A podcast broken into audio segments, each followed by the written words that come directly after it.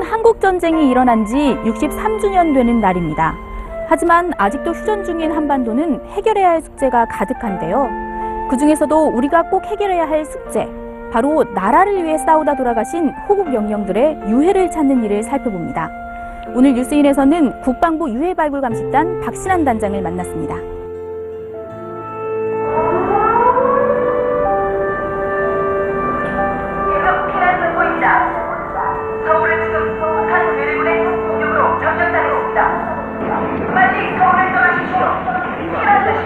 국군과 인민군 지상군은 맹렬한 공격을 가해서 적을 섬멸하면서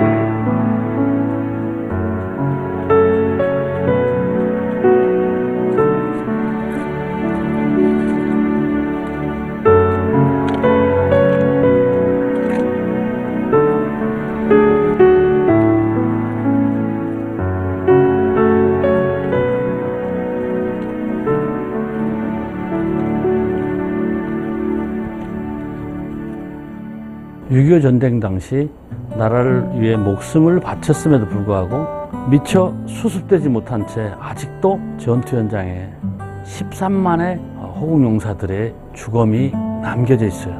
이들을 뒤늦게나마 발굴하고 신원하기는 해서 가족의 품에 조국의 품인 국립현충원에 모시는 그런 숭고한 국가적 과업을 전문적으로 수행하는 부대다.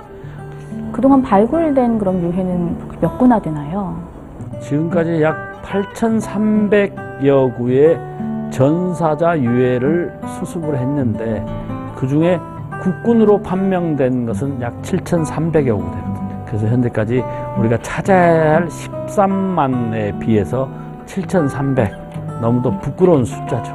원하지 않는 전쟁을 우리가 치렀기 때문에 이러한 그 전사자의 기록을 제대로 남기거나 하는 그런 경험도 없었고 또 국가적인 시스템도 없었고 그러다 보니까 전사자에 대한 기록을 알 수가 없어요. 유해 소재를 알고 있는 증언하신 분들이 6.25 세대라면 80고령이기 때문에 오늘 또 많은 분들이 돌아가고 계시고요. 또 찾고자 할 염원이 대단한 직계 유가족들 또 그분들 또한 돌아가시게 되고 있기 때문에 유가족에 대한 유해 샘플, DNA 샘플 채취가 어렵고요. 또 국토 개발에 따라서 전투 현장이 훼손될 수 있고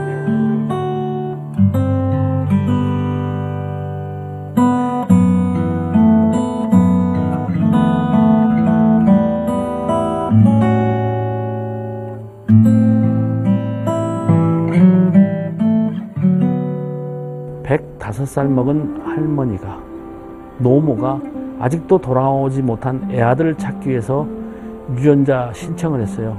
그런데 그분은 행여 아들이 돌아올까 60년 동안 사시는 곳을 이사를 마다하셨고 대문 색깔과 대문 모양 자체도 바꾸는 것을 거부하셨어요. 돌아가셨어요. 그분이 기다리다 지쳐서 이제 스스로 당신이 아들을 찾아가셨구나.